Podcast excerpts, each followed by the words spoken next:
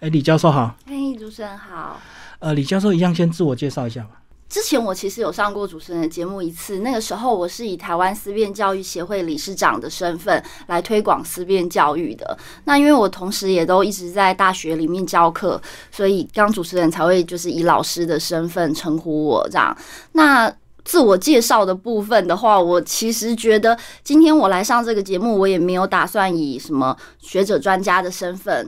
我觉得其实今天的主题是疫情下的社会观察嘛，我其实就是想跟大家分享一下我个人的在这个疫情期间的一些改变跟一些想法啊、心情啊，然后我自己其实我不知道比。其他人在疫情期间生活有没有什么变化？那以我来讲的话，其实我在教学工作上，还有我们协会工作的推广上，其实就是有一些蛮大的变动的。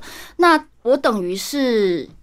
原本的固定的生活就没有办法是照以前这样子进行，所以我在这个变动的过程中，就是会有一些我自己的除了个人生活的改变之外，我当然也会有一些我对这个社会的观察。但是我也是必须要说，其实我我对于社会的观察，它一定是会带有我自己的主观的认知跟判断。那也是我有限的生活经验啦，因为可能就是我还有在接触的社会活动、接触的人，我我所看到的。对，那我我其实是希望就是透过这一次这一集的节目，我分享我个人还有对社会的这个一些一些感想。那我觉得一定很多听众朋友、观众朋友也会有自己的在对于这个疫情期间的一些观察跟感受。那我觉得。就可以大家互相交流一下，然后看看可不可以，不管是从个人的层次或者是社会的层次，都可以让彼此过得更加的舒适。好，那我们先从个人感受开始谈起。你在前阵子非常严重的那段时间，你个人会焦虑吗？其实我我我觉得我自己的感觉不是焦虑，是一种。郁闷或忧郁吧，像像我就很感谢 疫情期间，刚好去年五月的时候，我家来了一只流浪母猫，带了三只它的小猫咪，这样，然后他们就这样一家人就住到了我家的院子，然后，所以我我是非常感谢他们，就是因为他们的陪伴，这这些这些流浪猫这样。到现在，呃，因为我把那只母猫送去结扎了，然后它结扎完又休养了一周嘛，因为。母猫大概修复期要一周，公猫可能要三天这样。那我它就修复完一周回来之后，它只在我们家院子待了一个晚上，他就走了，他再也没有带着小孩走了，没有小孩丢在我们家，小孩丢在我们家，妈妈就走了，再也没有回来。我觉得可能两个原因吧，一个就是他在我们这边有那个创伤经验，就是呃被被抓去结扎，然后又关了一个礼拜嘛。然后另外一个就是他有可能。他带小猫来我们家的时候，兽医看那个时候说小猫大概两个月大。那他不在的这个期间，也都是我们在喂。他回来的时候，可能看到小猫，觉得其实小猫都已经在吃饲料了，好像也不需要他喂奶。然后也许味道有改变或什么，不晓得。所以他也许觉得小猫不再需要他照顾了，所以他就离开我们家去过他自己的生活。这样，其实他带猫来我们家的那一阵子，他就常常。整个白天都把小猫丢在我们家，他自己跟另外一只流浪公猫出去玩，然后他只回来吃饭。然后那个时候其实大概三只小猫就只剩下一只，因为它们都是虎斑，然后我就叫它们大虎、二虎、小虎，就用体型来分这样。那个时候大概只剩下大虎比较黏妈妈，还有在每天吃奶。其实。那个时候，二虎跟小虎就都吃我们给的饲料了，所以我我也有上网去 Google 过，就是查到的资料是说，其实母猫到了一定的年纪，如果小猫长大了，它们其实也是要么把小猫赶走，或者是自己走，因为它们猫都有地盘性，然后它可能觉得如果小猫不需要它喂奶了，然后这边的环境资源也许不适合那么多只猫共同生存，其实就会解自自行的控制数量，好像动很多动物都会这样子。对，所以我就很感谢。其实我就每次在家里，就因为有一阵子很严重的时候，是完全不能餐厅内用嘛。对。然后呃，学校的课程也都改成远距，然后基本上我就是大概只能每天关在家吧。就健身房也关闭那个时候，所以也不能去上健身课。虽然已经缴了会费跟买了健身课程，但是就也只能关在家里，哪里都不能去。所以。我那个时候就有发现，其实就是真的是幸好有这些流浪猫，因为每次对每次心情觉得啊好像有点沮丧、忧郁的时候，就去抱猫，然后摸猫，然后你每天至少有一件事情是要喂猫跟清猫砂嘛，对啊，然后会觉得好像我活着也是还有一点用处，就是还有每天还有做一点。很实在的事情，还是有被需要就对。对对对，所以我觉得如果是我自己的话，我觉得这这是这种情绪。所以后来他那个解封开放内用的时候，我就跟我先生就赶快去一家其实我平常都已经吃腻了的餐厅，然后就在坐在里面内用，然后就觉得啊，原来幸福是这么的简单，只要坐在餐厅内用就觉得好幸福。不知道为什么外带就觉得好像不好吃，不知道是心情的影响还是真的比较不好吃，反正就。那时候就觉得啊，解封终于可以内用了，真的好好哦。对啊，不好吃，然后又制造自己的垃圾，然后又产生厨余。我我每次看到那个，因为我先生很喜欢叫那个 Uber Eat 或熊猫的外送，在疫情期间，然后我每次看他叫那个外送很多包装垃圾，我其实心里都蛮难受的。然后去倒垃圾，看到这个。我们住大厦，所以他那个会有管理的那种垃圾间，然后看到那么多垃圾，我其实都觉得啊，天哪，就好好糟糕，就好多垃圾分类，就对，各种包装。对，然后因为这个外带外送，就是看到这个过量的包装，没办法，就是这样子。除了除了食物的外带外送之外，也会有疫情期间，其实我也增加了一些网购，就没有没有办法出去嘛。然后心情不好，有时候就也 会买一些东西啊，真的是就觉得垃圾真的爆量，太可怕了。好，那我们找到一个观察的点，我们先来讨论这个很多年轻人投入外送这样的一个行业啊，你怎么看这些社会现象？因为毕竟他是劳力活，那以后年纪大了怎么办？其实我我觉得很很难受，就是主持人其实之前有讲说啊，就是谈疫情，我们不要讲。讲到政府或讲到一些让大家觉得难受的事，尤其最近有一些社会事件，对对，我觉得大家心情都不好。可我觉得很难避免，像我我之前在电台下面就等主持人下来接我的时候，其实柜台的两位就是承办人员跟警卫先生，他们就在聊天，然后他就讲说啊，他看到那个现在很多外送都是带着小孩背着小孩在做，是其实。不是只有他看到，我也看到了。我觉得大家如果有叫外送，也许都有机会看到。因为当然很多时候他是把东西送来，然后就放在警卫室。可能我们下去拿的时候，只会看到食物，因为疫情管制的关系，有时候也不会让他们进来。但因为我家是一楼的那个，就是有带院子的那种，所以就是会看到他送来。有时候就是已经在外面等，我就会去看到，是真的有。对，就是带小孩的。对，然后我自己的学生也有兼差在做外送的。嗯，我觉得很可怜，就很真的很辛苦。如果也许一般媒体会报道说什么，他这样每个月被就是增加的兼职收入有多少？可是其实这样子的工作，他如果你在过程中出了什么交通意外、赶单什么的，嗯。这样子的工伤劳损是没有办法有什么样的赔偿的。我自己以前在美国工作的时候是新闻记者，我有一个同事就是在赶到新闻现场的途中车祸，然后还蛮严重，他可能住院加休养，请了一两个月的假吧。主管其实每天都在骂，就是请这么久，什么什么，到底是不是装病啊？嗯。然后那当然，他的工作也所有的同事都要分担。哦。可是坦白讲，我后来离职跟这个事件很有关系，因为我就意识到，如果我想要把这个工作做好，比方说临时的新闻事件要在时限内赶到现场，没错。有的时候是同事没有完成，我去接手处理的后续，或者我临时收到通知。其实这个中间的这个风险，都是我自己要承担的。可能搞不好是一辈子的伤害。这个公司也就算有一些劳保的赔偿，我觉得可能也不是太多，无法弥补啊。真对。可是如果你从就是我们要负责啊、敬业的角度来看，其实我我收到什么样的工作，我就是要不管有什么困难，要把它完成的。嗯。所以我觉得这个这个整个结构是。很令人伤心，想到都觉得哦，不只是疫情期间的沮丧，这这整个社会结构，我们生存的这个环境，我觉得对人的压迫很大，然后好像也很难很难突围。像最近那个连续剧，就是一个韩剧很很风行嘛，热门《鱿鱼游戏》。对，我就看到有一个外外电媒体记者，他采访一个韩国民众，问他这个现象。他就说，他他觉得那个故事对他来讲真的没有什么吸引力。他说：“我干嘛看那个剧？我照镜子就好啦。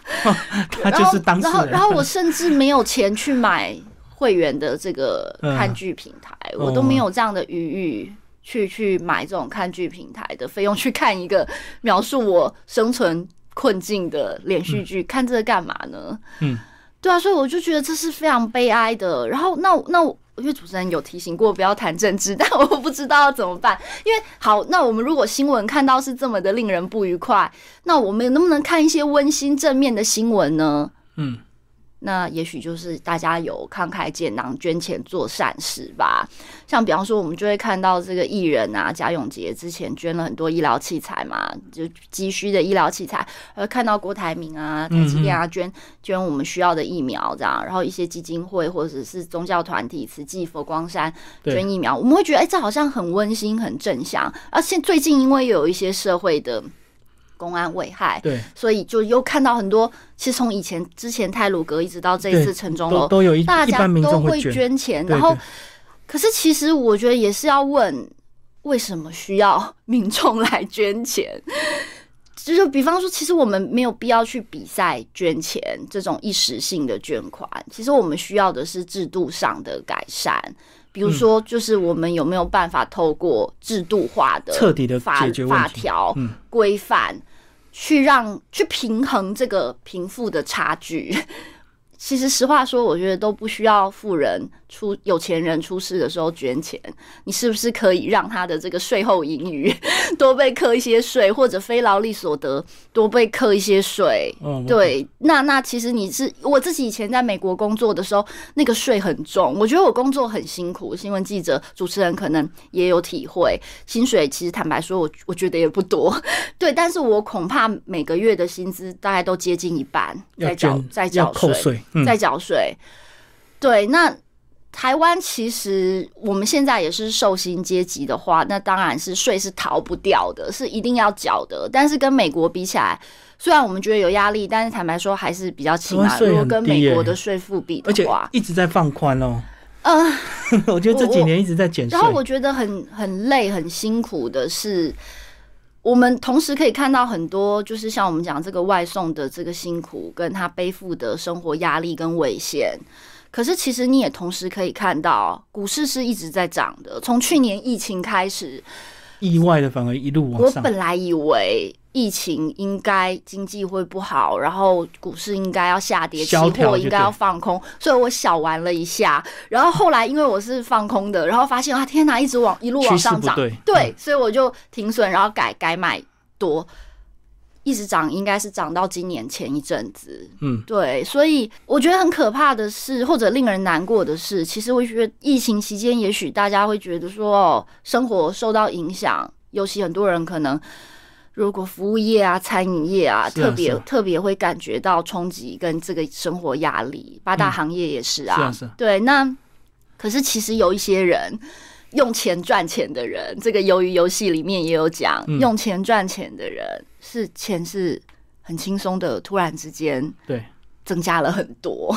嗯，那那同样的，你如果去看社会新闻的话，房价也涨了很多。是啊，是啊。对，那。我之前有看到，因为我其实不能出去，我多半就在家里上网嘛。嗯，那我也很少看，我家里是没有电视的，所以没有第四台 cable，我就看脸书。很多网络新闻还是对对，会有很多网络的新闻。然后，但是就算是这样，我不是主动的去搜寻或者很喜欢看新闻的人，我的脸书还是送给我一些我觉得啊，看了真的是你可能感兴趣的新闻，蛮蛮蛮蛮。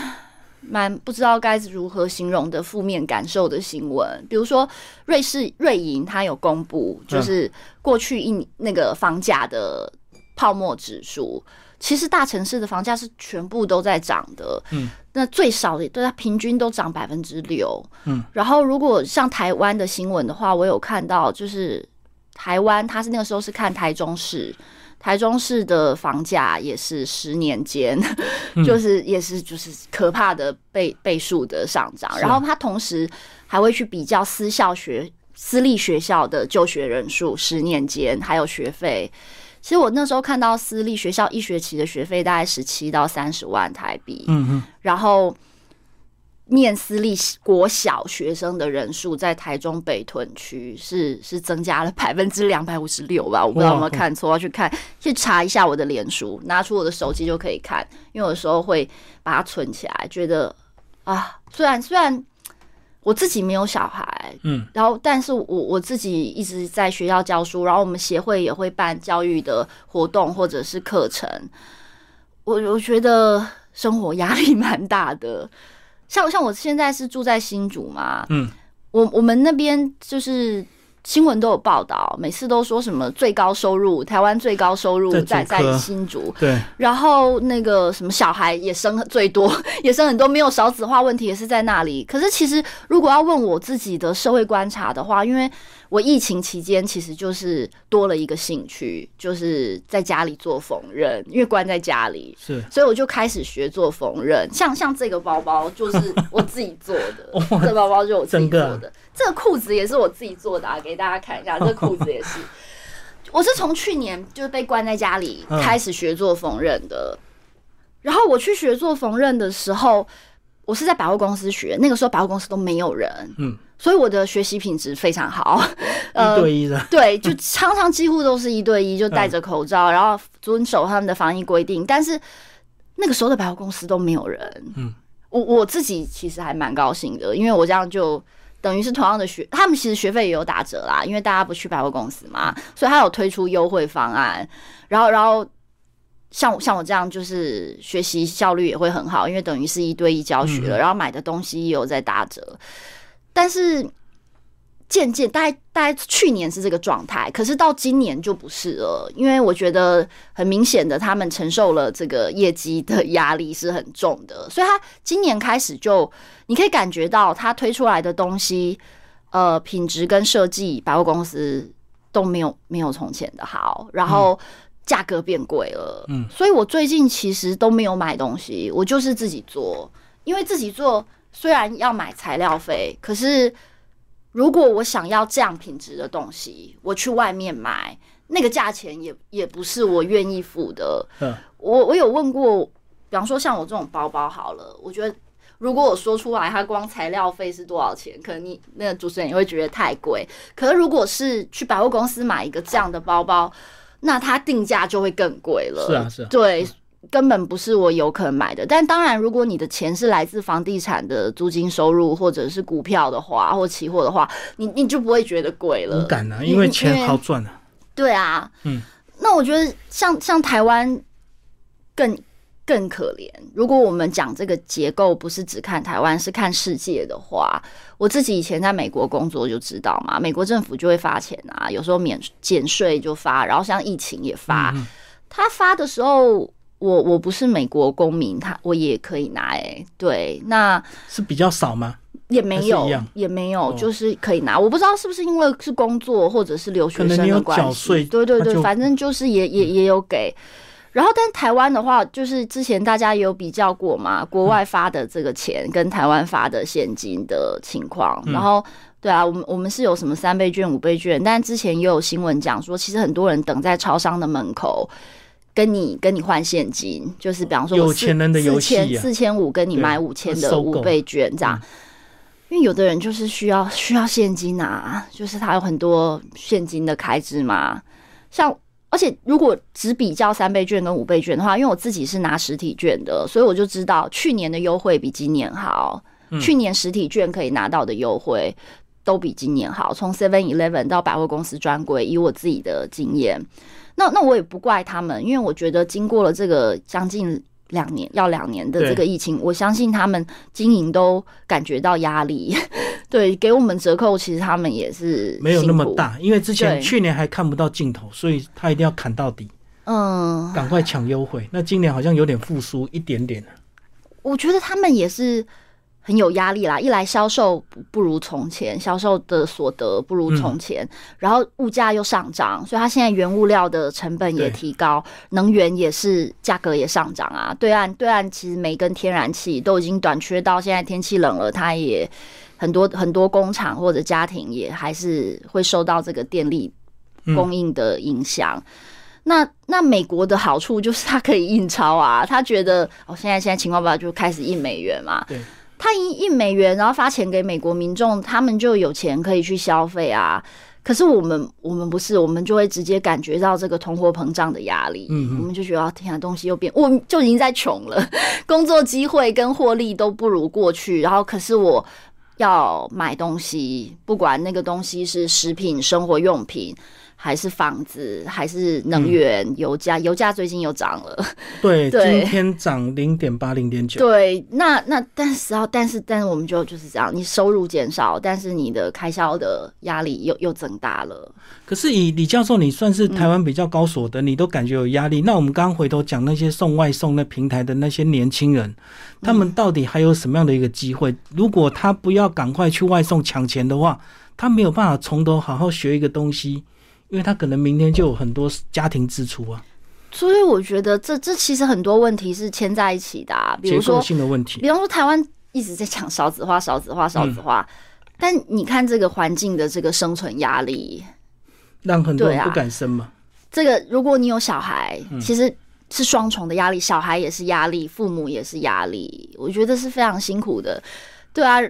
那那所以所以我觉得这个其实就都不要说什么，现在连荡个秋千都只能荡三分钟啊，还是啊，所以我觉得这个就是我我只能说，这这些东西其实就是我们期待，就是社会上比较有资源、有能力或者掌握权力的人，他可以为我们去调整这个结构，然后弭平，尽量缩短这个差距，让大家可以过得好一点。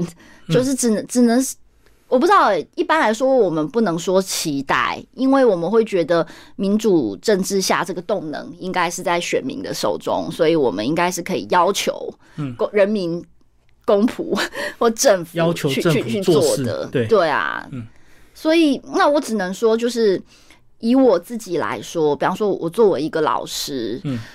我我们之前是线上课嘛，那那我自己的感觉，很多人可能担心会那个线上课教学学生可能对，可是其实我反而没有这么觉得耶。嗯，那因为他最近刚好又恢复实体课，所以我就可以比较线上课跟实体课学生的这个反应。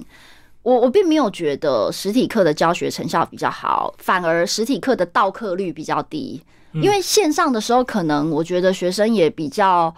不需要舟车劳顿的到学校，然后他不管有什么困难，比方说，我有些学生最近都去打疫苗，那他们其实依法是可以请疫苗假的。可是其实很多人也没有请，因为因为他可以在家上课，所以他其实躺在家里也也躺在床上也还是可以上课嘛。那就听嘛。那有的学生他会愿意开镜头，像我都会给开镜头的学生平时参与分数比较高，鼓励他们。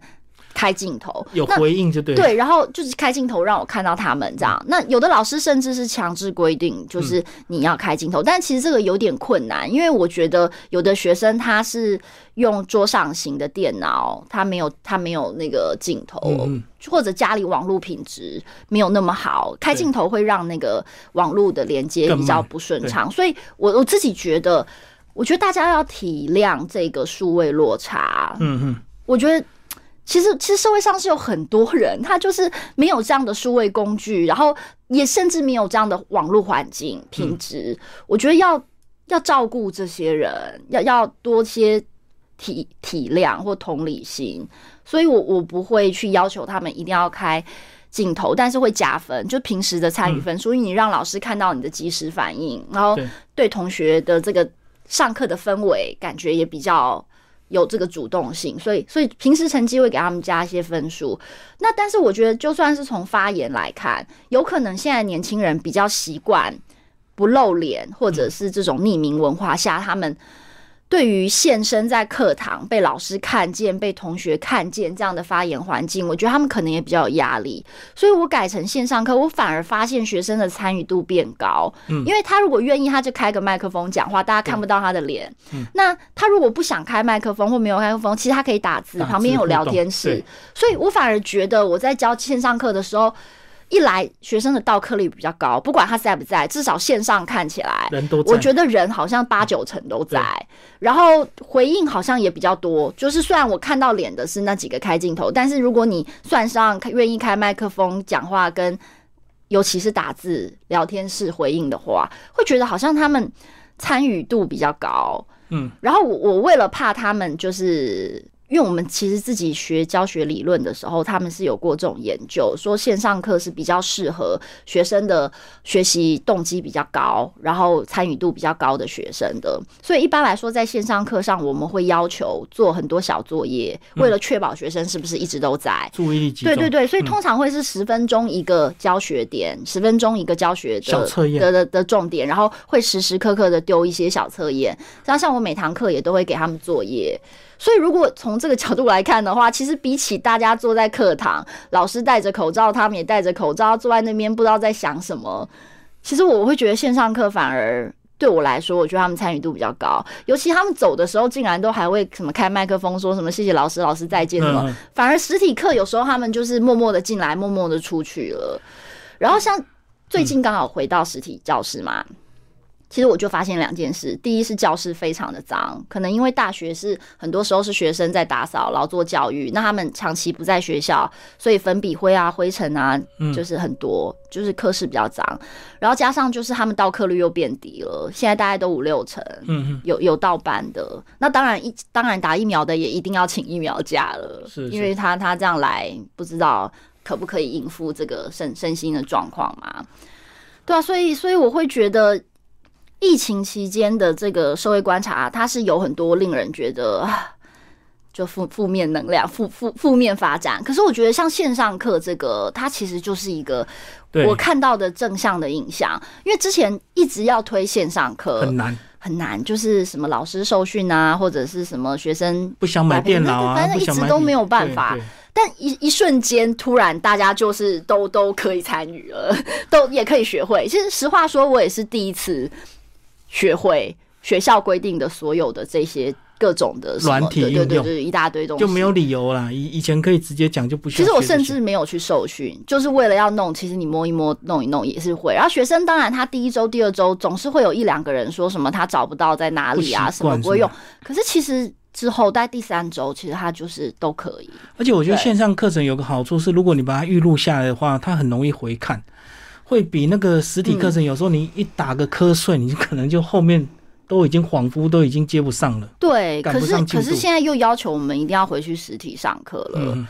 因为以我们学校而言，它是八十人以下，你一定要实体授课；八十人以上是分流授课，就是老师还是要在教室，嗯，然后部分的学生在教室，然后部分学生在线上。那其实那分流又更麻烦了，因为其实线上课跟实体课的授课方式它不是一样的。对，我之前有讲过，你你不同的教学环境，其实其实是教学内容都要重新设计，方式也是，跟学生的互动方式也是。嗯，所以我就会觉得这就。就又又是一个，对啊，难题。那你有没有观察到一些创新的方式，或者是一些给年轻人的一些新的出路？我我觉得年轻人的出路，这个真的是很大的课题。我我觉得其实它就是一些新的产业会发展起来，比如说像。像缝纫手作这种东西，我以前应该是不可能去学的，因为没有疫情是一辈子学不会的。它太花时间了，而且我其实去买都是比较便宜。这个成衣或者一般东西，其实我觉得它它光是付我的布料钱，我都还觉得去外面买比较便宜。嗯，那那纯粹是因为我现在关在家里时间多，加上外面物价上涨，因为物料上涨的关系，那我还。多了一个新的兴趣，一辈子从来没有过的。我现在在打手游，用就是玩玩电动玩具，就手机游戏。其实我是从来不打电动的人，可是我现在在打电动。最近沉迷于一款手机游戏，我为什么？因为也也是一样，实体的人际互动就现在很困难嘛。你看，光是我们协会都多久没有办实体的活动了？对啊，所以所以就变成，那你还是要有些娱乐啊。那可是像线上平台，坦白讲，看剧，我以前会去看剧，可是现在剧也很少。因为没有新剧嘛，他聚在一起拍新剧、拍新剧、连续剧或电影，他要有人的剧组什么，现在没办法，停顿了大半年，所以没有新剧可以看。然后各种你看也是一样，成本上升，所以他拍出一些我我觉得好看的，他他成本也是增加。那那反而是手游，我现在发现手游原来发展的非常好，发展很快，种类又多。对，然后它就是。可以满足玩家需要的各种类型的啦，决斗像我最近在玩的就是什么有决斗，有角色扮演，然后有比较简单的就是用手指点的，然后也有要花脑筋组牌组的。但反正它就是发展已经这么多年下来，我都没注意到原来这个产业已经很技术成熟，然后因为加上网网络频宽，现在也可以比较不卡。对，而且我发现虽然。以前我都不懂，怎么会有人真金白银的去买虚拟世界的东西？我要买就买真的东西啊！可是我现在去玩手游之后，我就发现，哦，因为外面的东西其实跟手游比起来，外面东西还是比较贵。而且如果我把它想成我现在是买一种快乐的话，哎，那它好像还不太贵耶。买一点虚拟道具会让你玩的更尽兴。对，就玩起来突然觉得啊，就是这满足感跟成就感，好像好像以这个钱来说，几百块。在外面能干嘛呢？重点是不贵，就是吃东西或买东西也达不到我的标准跟期望。可是，在手游的世界就已经还蛮开心嘞。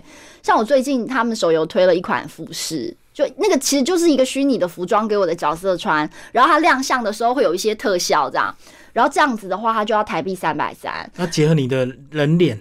对对对，结合我角色的样子，然后我就跟我先生讲，我说哦，三百三，我干嘛拿真正的钱去买一个虚拟的衣服？我觉得我好像内心障碍不能突破哎。然后先生就说啊，买啦买啦，你那下周去打 BNT，搞不好回来就死了，你就赶快趁 趁现在趁现在就买，然后衣服就开心穿，然后开心的在那边玩个玩个一阵子。我就想说，好像也是，我觉得我等下录完这节目，可能回去就会买。我就了解，就是为什么。有人讲说什么啊？台湾的年轻人是怎么怎么怎么好像小确幸或者是什么？我觉得就是因为这个大环境是这样子，然后我觉得未来你说啊，寄望要有一个打造一个怎么样的生活，很具体的符合自己标准跟期望的啊，觉得好像很难。他就回到了一个这样的小世界，像我就做缝纫跟打手游。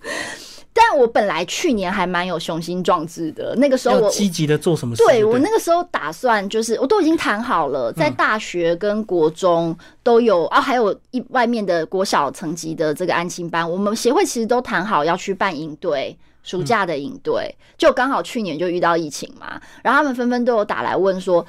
老师是要延期呢，还是要就是取消？我后来就通通都取消了，因为坦白讲也是有责任啦。当然行政过程会变得更繁琐，什么呃酒酒精消毒啊、量体温啊，然后怕他们有什么问题，政府的规定或什么的。然后你如果又收费又退钱啊，太麻烦，就全部都取消。嗯，对，就你不做不错，然后不做也没有过失跟责任嘛。嗯，对啊。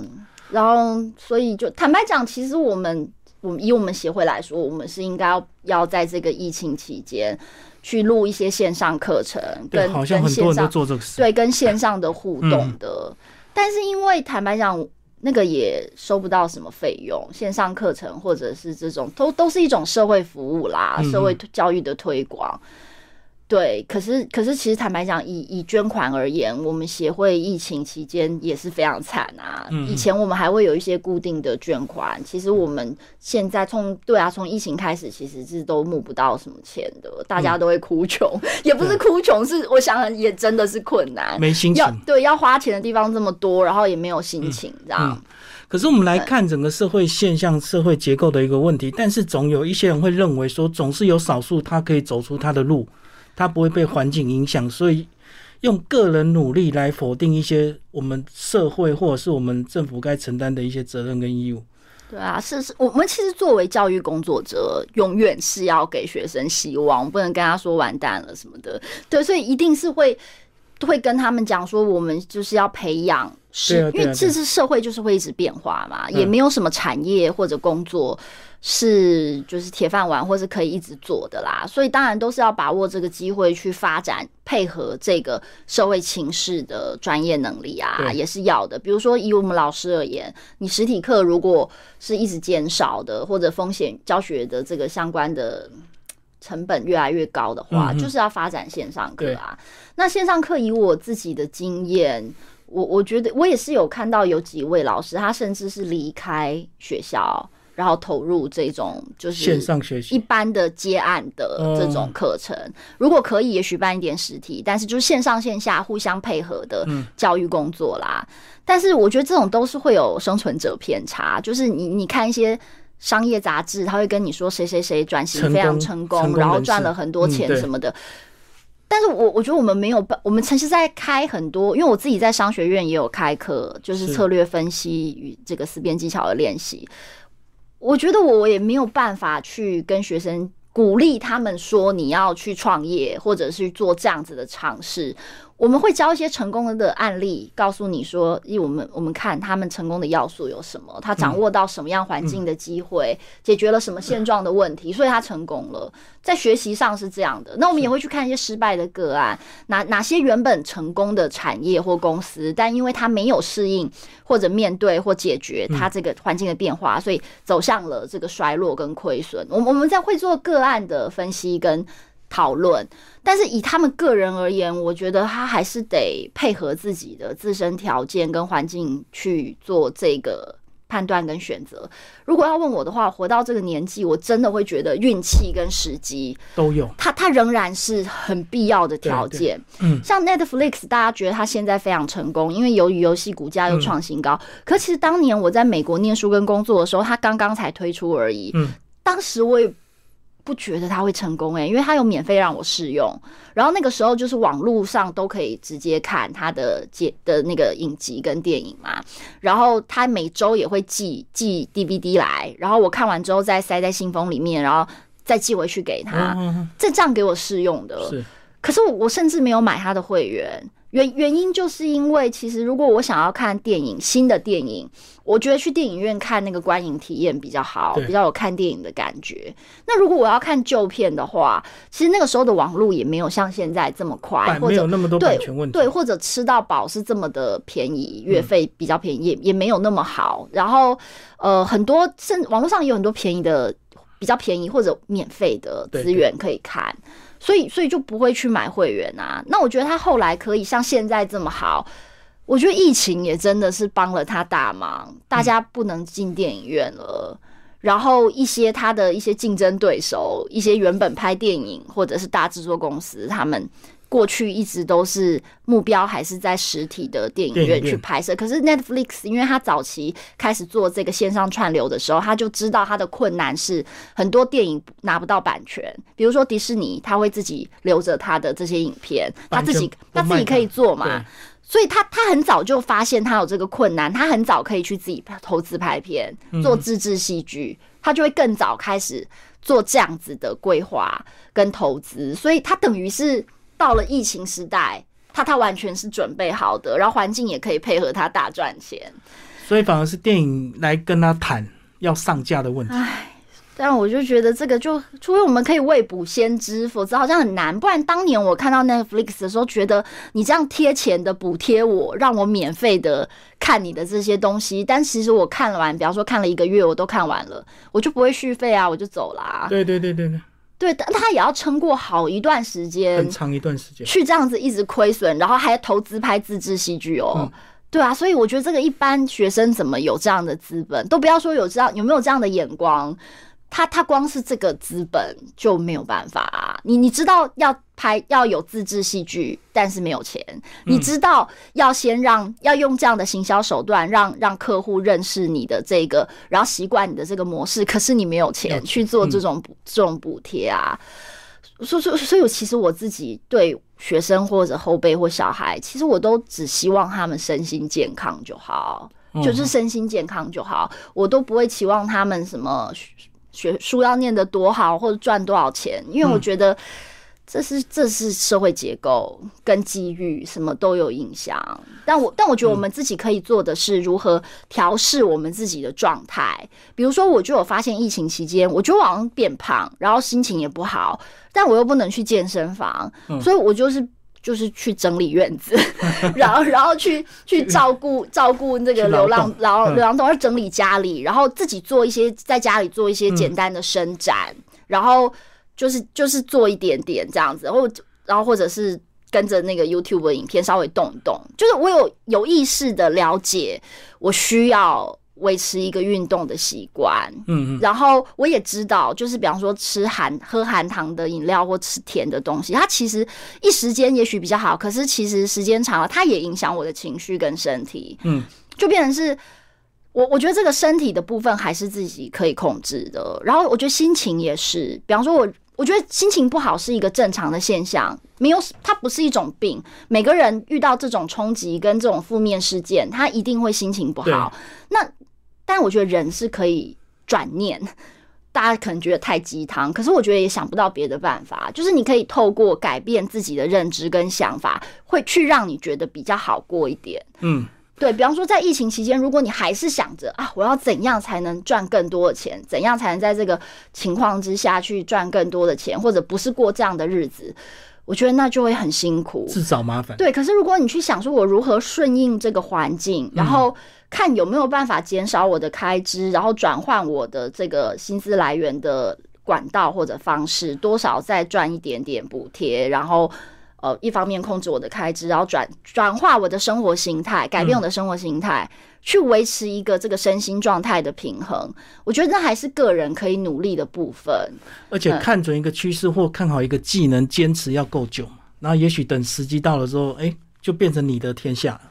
嗯，我我觉得也可也是这样的，因为我确实在脸书上有看到，呃，有人是在开始卖。就是远距线上课程，嗯，他本来是在美国的一个，也许可以像是台湾的补习班或者小的教学或亲子共学团这样，嗯，那现在因为疫情的关系，他就开始是全球招生的，对对，然后大家就是线上一起看，因为大家现在也比较习惯线上的几款软体了，然后也比较习惯这样的上课模式，所以我觉得是可以发展的，因为大家现在已经有一点。有有过一些接触的经验了，所以保持健康啊，然后坚持到底就对。我觉得是这样，然后我觉得当然，我我也还是会看一些新闻或者是嘛批评一些什么的，但是我觉得要要认识到，如果这样的情况有影响到我的心情、情绪或者是身心状态，那那就要控制。如果我觉得人还是可以选择接触什么。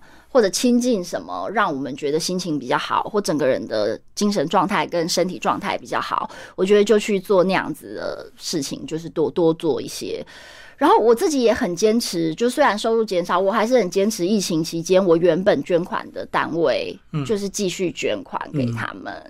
对，因为因为我我也可以了解，我觉得如果在这种时候，他们又。又少了原本有的捐款是什么样的心情？有时候其实我觉得那金额不多，就是一种安慰。对，就是就是让你知道，即便在这样的情况下，我也还是有有有遵守我的承诺，对，然后坚持住这样一个小时，希望可以给他一点温暖跟鼓励。这样好，今天非常谢谢我们李轩呃教授为大家介绍疫情下的观察，谢谢。